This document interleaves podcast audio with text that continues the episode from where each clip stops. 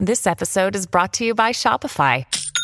Forget the frustration of picking commerce platforms when you switch your business to Shopify, the global commerce platform that supercharges your selling wherever you sell. With Shopify, you'll harness the same intuitive features, trusted apps, and powerful analytics used by the world's leading brands. Sign up today for your $1 per month trial period at shopify.com slash tech, all lowercase. That's shopify.com slash tech. Hey, listeners, I know many of you out there are independent entrepreneurs, educators, trainers, publishers, and of course, podcasters. If you're looking to monetize your passion, you have to check out memberful.com. Used by the biggest creators online, Memberful is providing best in class membership software for entrepreneurs and has everything you need to run a successful and scalable membership program. You can send paid email newsletters, for example, without connecting to a third party email provider. You can also handle things like custom branding, gift subscriptions, Apple Pay, free trials, paid trials, in house referrals, and so much more. And most importantly, you retain full control and ownership of your audience and your brand. Setup is super simple, so get started today at memberful.com. That's memberful.com and start earning.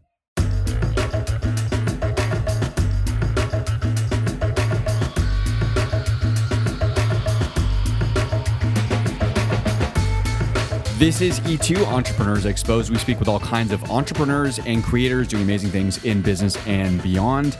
My guest today is one of the youngest individuals inducted into the Marketing Hall of Legends, a testament to a storied career in the agency world. He is Tony Chapman. Tony has spoken around the globe on various topics related to marketing, advertising, branding, and communication.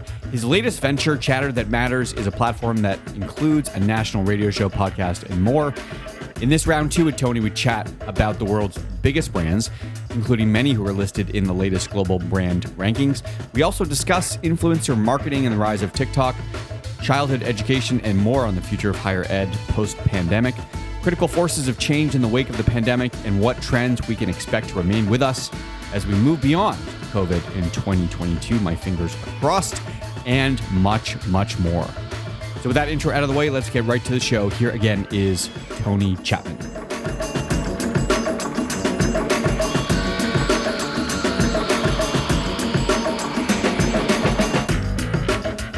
Let's dive in. Happy New Year, uh, Tony. It's amazing to have you on the show. Uh, this is round two, obviously. Um, I think where I want to start is with brands. Uh, it's an obvious place to start with you. And we continue to see an evolution here. 2021's global brand leadership, uh, excuse me, leaderboard saw some obvious names in the top five. Uh, perhaps some not so obvious names round out the top 10. So let's just discuss some of them here. Would love to get your perspective. So, if we look at the rankings this year, you know, super obvious Amazon in the number one spot, Apple number two, Google three, Microsoft four. Surprisingly, Tencent is in that top five spot. And then we've got Facebook, Alibaba, Visa, McDonald's, and MasterCard round out the top 10. Do any of the names stand out to you as surprising in terms of making this top 10 list? Well, you divide them into two camps. The first one is people or brands that are helping me get to where I want to go. So Amazon's put a you know vending machine on my phone. So I get that. And I certainly get Tencent in terms of what they're doing in terms of content, software, uh, payments. Where I'm surprised, interesting enough, where 10 years ago you would say, of course, the number t- one the top 10, brands like McDonald's, because they're, you know, they, they provide affordable gut fill. Uh, they're reliable, they're dependable, but they're certainly not taking me to a different place in life. Where the ones that are really out there, you know, Google lets me search the world, translate the world, map the world. You know, Microsoft in terms of everything they're doing, including the relationship through LinkedIn. These are these are people that are really helping me accelerate life, accelerate my career, uh, make things frictionless and effortless. Those are the brands that I think are going to continue to grow exponentially, and many of them are also based on the subscription economy, so that they're they have recurring revenue every month, which means, uh, and through that recurring revenue also means recurring data. So they are going to continue to be this massive snowball pounding down almost at avalanche level. And I think the ones that will fall out and get crushed are the ones that are just transactional, like a McDonald's or or even a Mastercard. Yeah, you know what I found surprising Netflix didn't make the top 10, nor did Disney. So Netflix is in the 24 spot, Disney is in the 33rd spot. Given the fact that, you know, the past two years, uh, a lot of us have been locked down, uh, at least part of the time. We've been working from home. Uh, streaming services have gone through the roof. I found it surprising that Netflix and Disney missed the mark here. I think if you labeled streaming as a brand, it would be number one because I would say to you that people love the fact that the content they want is within arm's reach of desire. Where they get a little frustrated is the show I've talked, somebody just talked about my virtual water cooler, I can't get because I'm not a subscriber to Amazon Prime or Netflix. But in terms of streaming as a brand, absolutely revolutionary. It's and it's decimating the cable industry and and the broadcast industry in the states because people don't need to be chained to a cord anymore. The slowest percentage change uh, in terms of increase year over year increase uh, in brand value in these top ten names is Visa, with only a two percent uh, brand value percent change from 2020. They're still in the number eight spot. Mastercard also just a 4% jump. Conversely, Apple's jumped 74% in terms of brand value, no surprise. Amazon 64%, uh, Microsoft 26%, Facebook 54%. So these are big jumps, uh, perhaps not so obvious jumps. But I look at these big names in financial services, the Visas, the MasterCards of the world, and what's happening with the disruption of payments in general and the rise of cryptocurrency, for example. So, what do you see going forward in terms of the payment space? And, and do you think Visa and MasterCard lose value here going forward? You know, if you just look at Visa's stock price, uh, they're down nearly 11% over the past six months. It's a great observation. I think that they're going to be Ubered. I use that as a verb with somebody that's just sitting there, top of the world, duopoly, in their case, charging merchant fees they're making money on. They're making money on transaction fees. They've got their banks as their Trojan horses to to access customers in a very efficient way. So it's just uh, it's, it's, it was a wonderful model. And then fintech comes along and says, I'm going to start going after where the there's the least path to resistance, and payments going to be one of them. Foreign exchange is going to be another one, and that's where Visa and Mastercard, if they don't find a way to rethink their business model, but it's very difficult because that's going to mean reducing their merchant fees. It's going to be uh, maybe getting into crypto, maybe making what they do obsolete and it, I it rarely see a legacy business become the next Uber. Moving over into the fastest growing, the top 10 fastest growing brands in 2021. So these are brands that didn't necessarily make the top 10 list. However, they are growing at a faster clip than anybody. In that number one spot is Tesla. Number two, TikTok. Down in the number six spot, Instagram. And then Uniqlo, Lululemon, Chipotle, and JD out of China round out the top 10. Anybody on this list that you feel is worth talking about, and um, why do you think some of these names uh, are, are hitting the sweet spot, so to speak? Well, Tesla's a great example, and you know, you think of this genius as Scott Elon Musk, that everybody was putting down as a madman a few years ago. And think what he's doing. He's recycling rockets and landing them on platforms in the ocean. He's now suggesting that the next evolution in battery life is going to be exponential. He's, he's imagining that we will one day in our lifetime see a million mile battery. So you think about getting a car that you don't have to recharge for a million miles. And you know, you start thinking how far he's reaching. So every time he talks, he's attached to the Tesla stock. And you got to remember that his belief that Tesla, the real value is going to be in the battery and the battery you put in your home to harness the sun so he's he's uh, I don't I'm not surprised, and I think that he's going to become the Rockefeller of our generation. Everything you're seeing out of China right now, uh, including TikTok, including the you know uh, Fortnite, uh, is to cl- is to collect data, is to understand how people think, feel, and behave, and to use that to monetize. So you know, most of what they're doing is through gaming and content creation, which is very addictive because I'm no longer uh, having to read the news, I can contribute to it.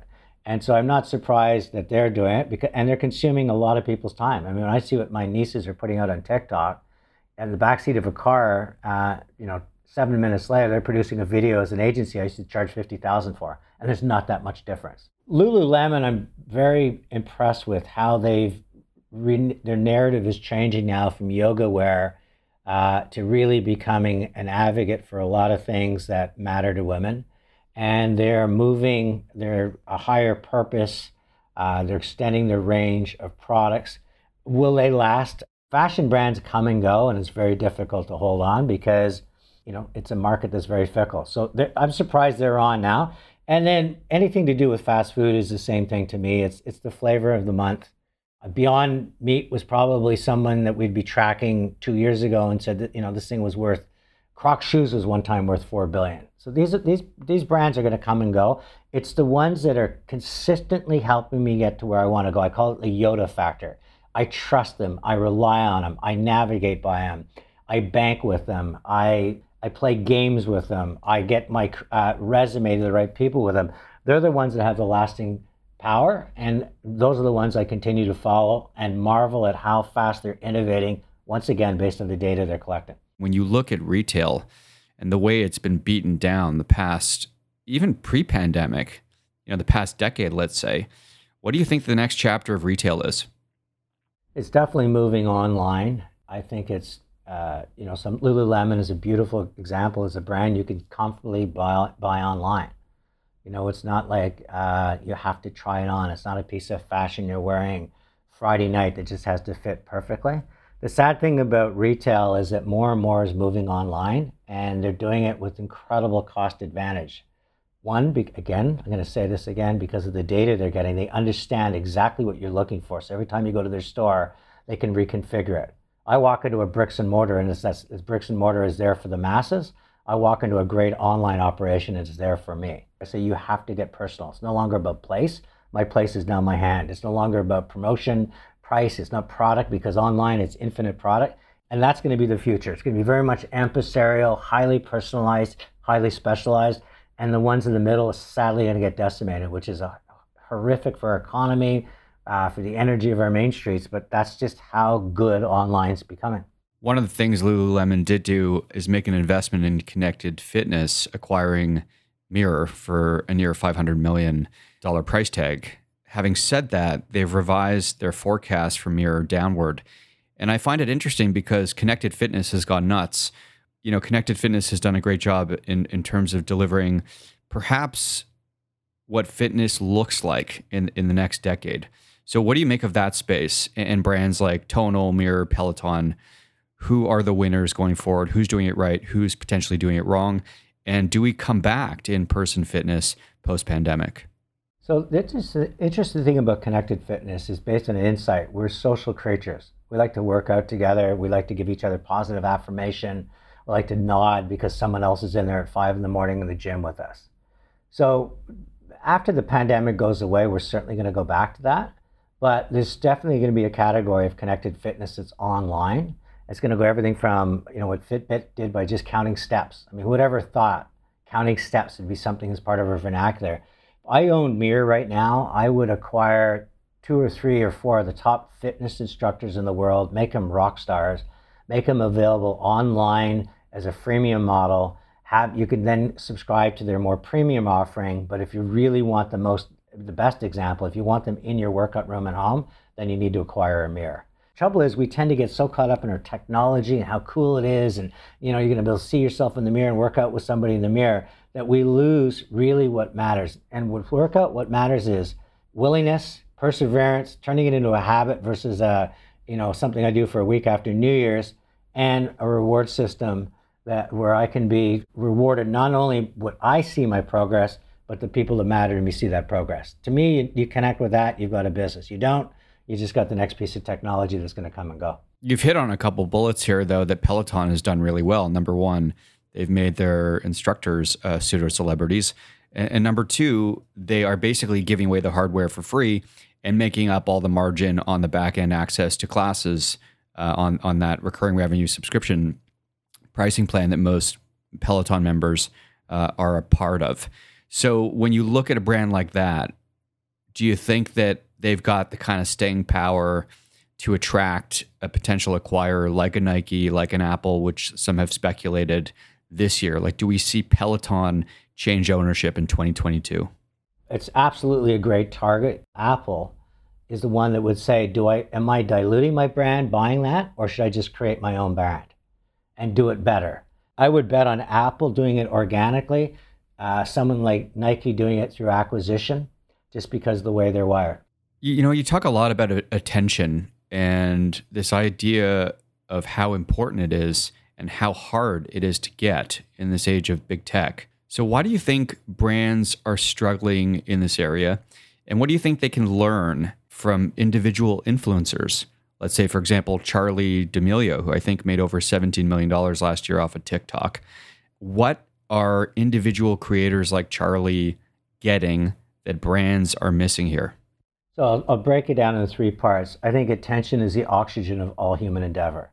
Teaching, mentoring, parenting, uh, getting an idea heard, getting somebody to look at your resume, marketing, selling, leadership. Without attention, you have no path to persuasion. You have no path to engagement. You need somebody to pay attention to what you have to offer. Most brands today are starving for attention because they lack a unique selling proposition.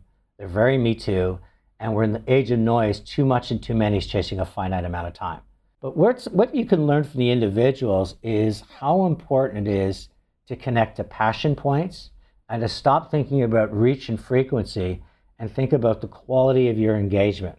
Think about what matters most to the audience you're, you're chatting with and how do you become part of their story versus telling yours. When I look at, you know, someone on TikTok or somebody that might be making $12 million a year teaching you how to master Fortnite or Minecraft, these people are helping you master something you're passionate about. You're, they're, they're and I, the, the message I would give to every university in the world, including Harvard and Oxford, is in the future, you're no longer going to be the rock stars. My degree from Harvard is not going to matter. What will matter is these 20 or 25 professors that are considered the best in the world who are making $10 million for their ability to uh, uh, synthesize and, and project content and get people to teach is where the money in education is going to be because IBM in the world is going to say, Adam, if you want to come in and, and become a coder at, at IBM, here's the seven courses I want you to take.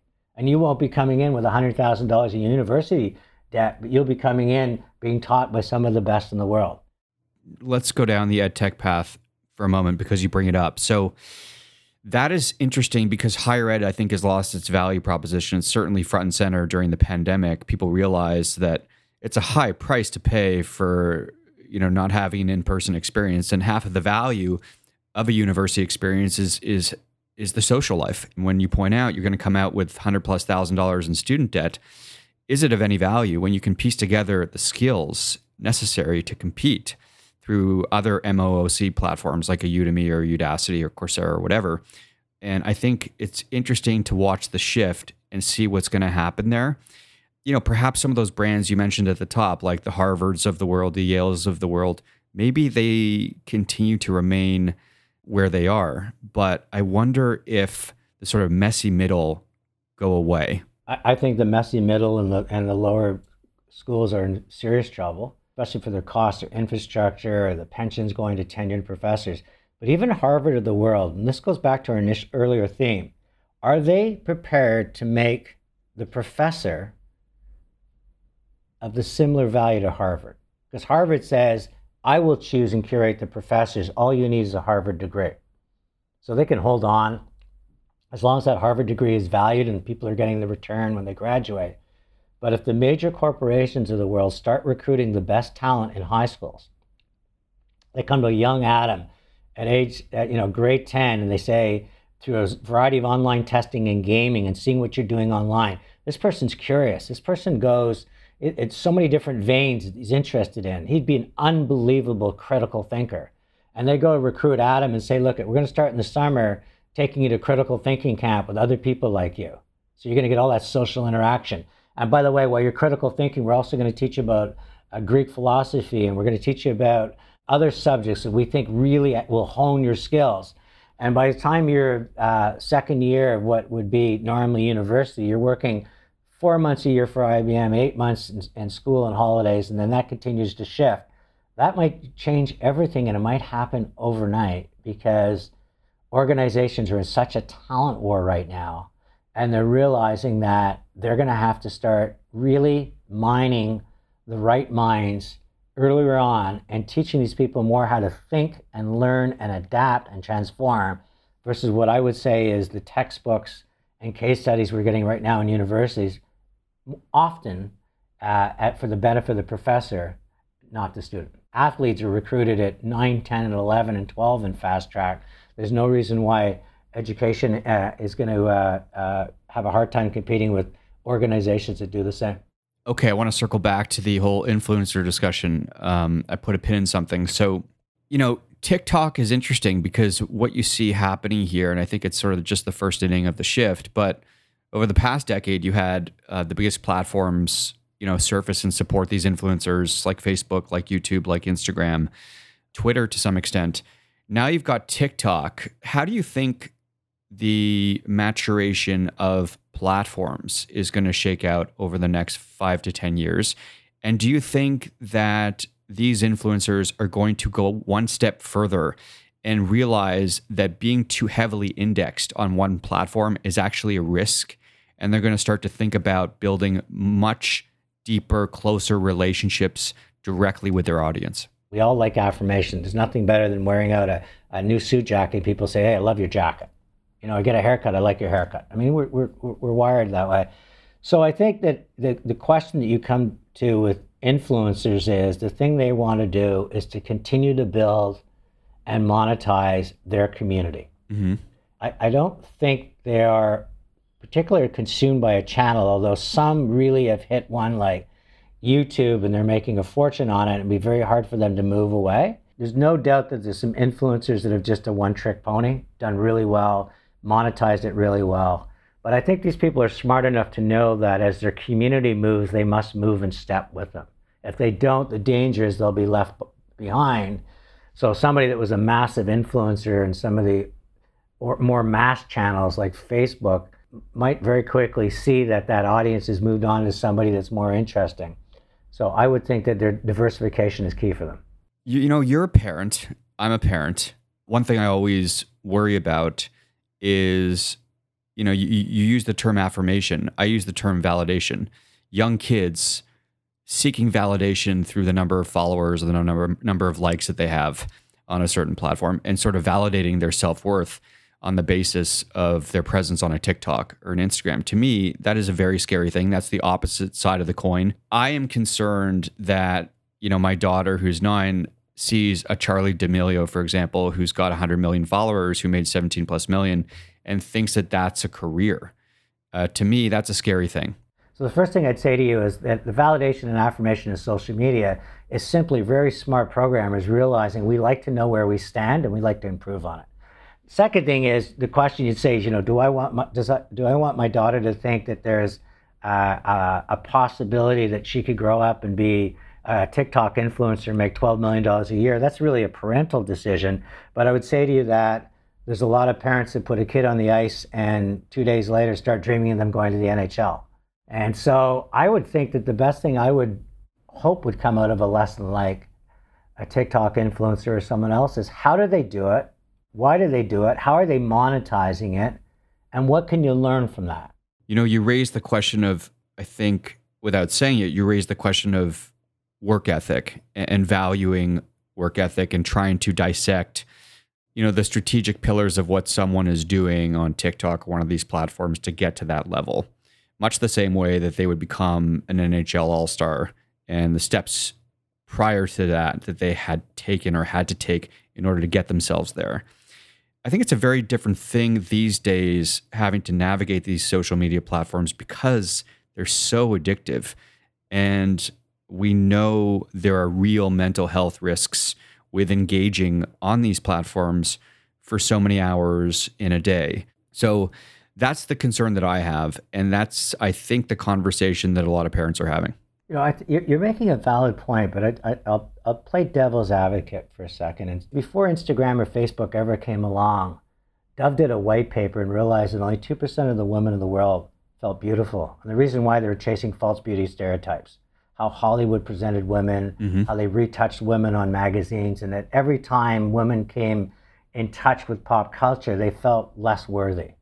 And that's a real problem because we, you know, these magazines sold, these movies sold tickets because we created this false stereotype.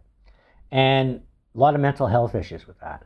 And I would agree with you that social media is that on steroids because it's impossible to uh, put a filter on the amount they consume.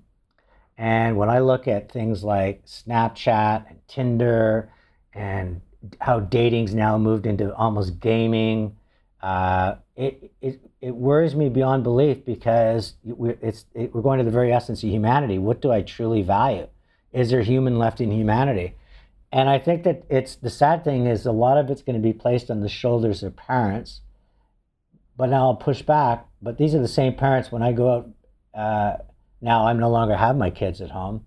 When I go out to dinner with my wife and I look around, I see a lot of parents with their kids, and all four of them are on screens. So it's a great balance between what you can do online that improves you as an individual and what you do online that undermines you as an individual. I'm certainly not the one with the answer other than I'm glad I'm no longer I'm not a parent of young children. Mm-hmm.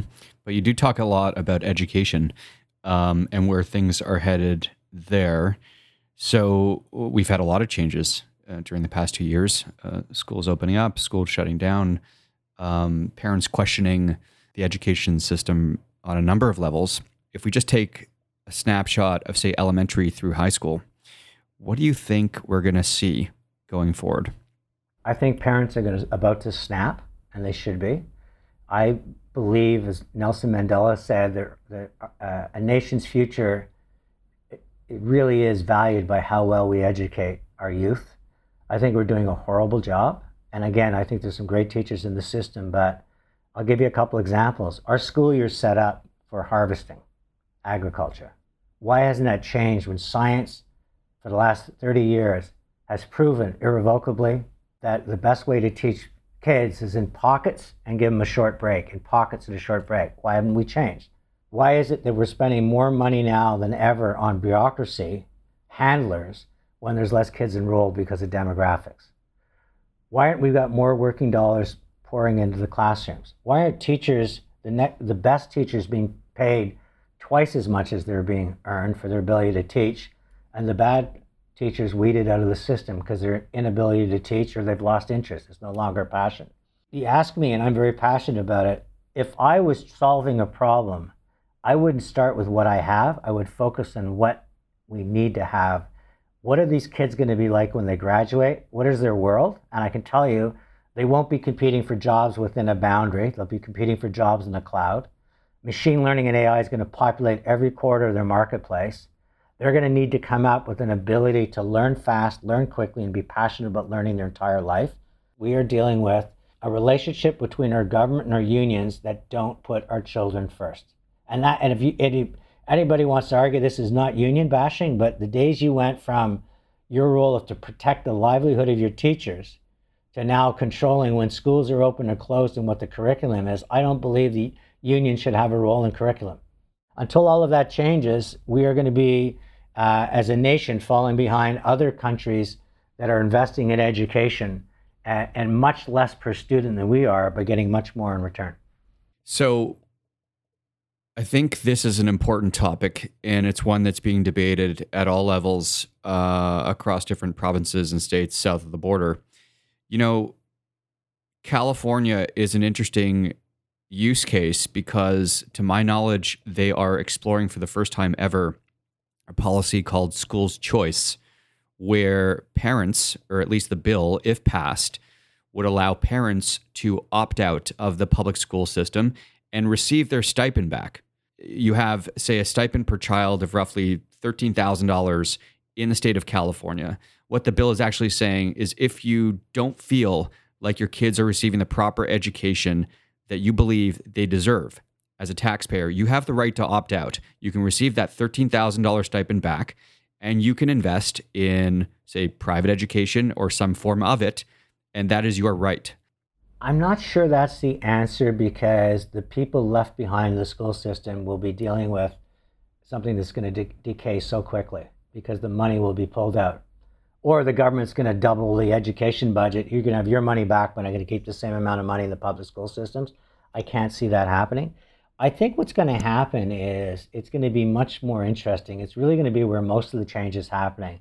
Uh, from the entrepreneurs, they're going to come up with an idea, and it might be a parent that says, listen, I don't want to go back to work. I'm going to start a, a, a one room schoolhouse with 12 kids. Uh, and parents, I'm going to take care of your kids. So don't worry about whether they're going to shut schools down on or off. And I'm going to, this is what we're going to teach, and this is what's going to be our curriculum. And we're going to use Khan Academy. We're going to use all these online resources that are available. The kind of teaching they're doing where they can't get teachers remotely. There's a great uh, very old now, but there's a film, I uh, still believe it's on YouTube called The Hole in the Wall, where in northern India, they couldn't get, some of the poorest areas in India, they couldn't get people to teach. So one day a person just put a computer in the wall and the, cl- the crowd and the people started mingling around it. And today that models some of the best educated kids because they're taught together. In some of your keynotes, you discuss other critical forces of change. Um, we're talking a lot about education right now, but I'd love to get your perspective on some other major changes uh, that we can expect in 2022 now that we're two years, hard to believe, two years into the pandemic. What changes do you think are temporary and which ones do you think are permanent um, that are worthy of talking about here? Uh, you know, it's a great question, and we will certainly study this for decades to come. But I think coming out of it, the people that have the right things in the knapsack are going to have uh, incredible power as talent. They're going to demand their, their, you know, their ticket, how many weeks off, where they want to work, how they want to work, and for the next five or ten years, as long as AI doesn't keep up with them, they're going to have an incredible, uh, perfectly paced speedway. The COVID's done so much for them because it's it's freed them from the system. Second thing is, I think reshoring, partially because of nanotechnology, ability to uh, 3D printing, uh, we're going to see many more things come back home. And within, uh, you know, like we saw with food, we want things that are within 100 miles. We're going to see, you know, the ability that we can print our own face masks and we can do things where we relied on, uh, uh, you know, importing it all. So I think reshoring is going to be a key component. I think that the smart countries are going to make big bets.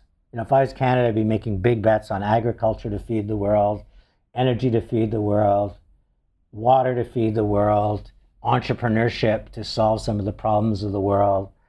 The saddest thing I think out of COVID is we've never seen such uh, humanity divided. It's not just divided by rich versus poor. It's been divided by ethnicity. It's been divided by our leaders. It's been divided by our political beliefs. And social media is forcing us into these castles and coming out of it, if we don't reclaim the middle ground, if we if we don't if we continue to accept a democracy where our leaders are trying to divide versus unite and focus on for the party versus for the people, we are going to see a collapse in democracy. And that's the biggest worry I have coming out of COVID. Democracy is being challenged in every democratic nation in the world. How would you suggest that we begin not even find, but begin to try and find a middle ground here coming out of this? You know, it's a great question, and I've thought a lot about it. And I wish I had an answer other than it's either going to be uh, uh, a Gandhi, Mandela, uh, Thatcher, if you buy, if you happen to be a Thatcher fan, somebody with such a force of leadership that captivates a nation and unifies them on a, a, a plan forward versus being one party or the other we as a society maybe have to start marching to demand everything our forebears fought for, which is freedom of speech, our freedom. We don't need to be over governed. We don't need to have, you know, when they, when I hear government's going to now want to filter what goes on in social media, I mean, you know, if history repeats, then you don't have to go that far back into time to realize that there was a lot of societies that started started down this path, and you know, people thought it was just an, you know, a little policy that suddenly became a very different society very quickly. Um, I think part of it is cultural. I think we're, you know, at least here in Canada, very complacent, very conservative, and don't often stand up and, and, and march, as, as you say. We're, over, we're, we're overfed. I mean, we get three meals a day. We get, we're not hungry. You know, when immigrants come to this country, they're hungry. Mm-hmm. You go to Africa, a good friend of mine from Africa, he says, you might be guaranteed one meal a day. Believe me, you work hard to get your second meal. Mm we're not hungry here because we're fed three meals a day. We're, we've, we've, you know, we're living under the illusion that we have uh, universal health care. We're under this illusion that all of this stuff uh, it, we're provided for, but we, we, we're doing so because we're borrowing vast amount of money on the backs of future, future generations. Because COVID was an inconvenience to us, it wasn't a lull. If we had not had CERB, if we had not had it, I think we'd be a very different nation. I'm glad we did, because the last thing we want to see is anarchy. But I, you know, the same reason I think parents are about to snap with education. I think society is is about to snap with all of this lockdowns and rules and uh, that are being imposed on us. You know, um, speaking of the lockdowns, it's very interesting to see the way that this is shaking out in America. I mean, to a lesser extent here in Canada, but um, you almost have you know two separate, completely separate systems, ways of, of, of governing. You know, in Texas, they've been living basically normal there uh, since halfway through 2020 and of course they do have COVID. They recognize it exists, but they but they treat it like a common cold and they they manage it and uh, they keep the economy online. They keep schools open. They don't have the same kinds of, of mandates or lockdowns that they have, say, in the state of California or New York. I think to your point, there's a lot of COVID fatigue. People are sick of lockdowns. People are sick of these policies, especially folks that have decided to get a vaccine. And people want the right to go back to work and people want the right to send their kids back in schools. And they believe the government has too much power as society, we have bought, nobody asked for this, nobody's prepared for it. There's not one political leader I'm faulting because that wasn't in their playbook. But I do say two years later, the fact that we haven't increased our ICU beds, the fact that we haven't got a better handle on where we should be investing, the fact that instead of giving small business all these handouts, we could have invested in better filtration for them and kept them open you know, the fact that we haven't done anything proactive other than waiting for the next wave and shutting the economy down is an embarrassment of leadership. 100%. Beginning, I'd say there's nothing to be embarrassed about. Nothing to be embarrassed about. We didn't know it was coming. Right. We had to, you saw with Italy, New York, we had to take these drastic steps. Now, lock down and get another booster shot is just an embarrassment. And that's the problem right now. And that's a government that's uh, thinking about polling, thinking about their unions, thinking about their political base, and not thinking about uh, uh, being proactive uh, as, as an economy. And it's, it's an embarrassment. This last lockdown, we'll see, and I know a lot of small business people saying, I was just hanging on for the Christmas holidays mm-hmm. and to see one last chance. We are going to see a devastation like a forest fire has gone through our economy and wake up to the realities of what this lockdown has caused and the beneficiaries of it, which are all the big businesses that were allowed to stay open. Okay, Tony. Well, it's a pleasure having you on for round two. A, a lot of great debate, a lot of good dis- discussion that I think is important to have now that we're heading into a, a new year, hopefully a, a much better year than in 2021 obviously your show chatter that matters people can find the show anywhere they get their podcasts um, where else can they see what you're up to tony well, I, I, mean, I have a weekly radio show on Nine Markets on Fridays at noon called Chatter That Matters, the podcast. Uh, chatterthatmatters.ca, obviously the website, but it's uh, just, you know what, you said it earlier, community. I've got a community on LinkedIn where I post things that some people agree with, some people disagree with, but you know what? Maybe we're moving everybody towards the middle ground because there's some people on LinkedIn that sure, sure changed my mind. And I think there's times in LinkedIn where I've changed other people's minds or at least made it more open minded. And I think if we all work to make each other open minded, maybe we can break down some of those castle walls and get back to building the, uh, the Canada that we all deserve. You're here. Again, Tony, thank you so much for joining me today. And to listeners, thank you for tuning in and a happy 2022 to everyone who is listening. That's it for today. Thanks so much for listening. E2 is brought to you by Scriberbase. Build your subscription business and thrive. More at scriberbase.com. Want to start your own podcast in 2022? Visit e2coursehub.com for more info on our step by step guide to bring your show to market. If you like what you heard today, don't forget to download and subscribe wherever you get your audio. You can also visit us at glow.fm forward slash E2 to become a supporter. Until next time, make today count with whatever it is you're working on.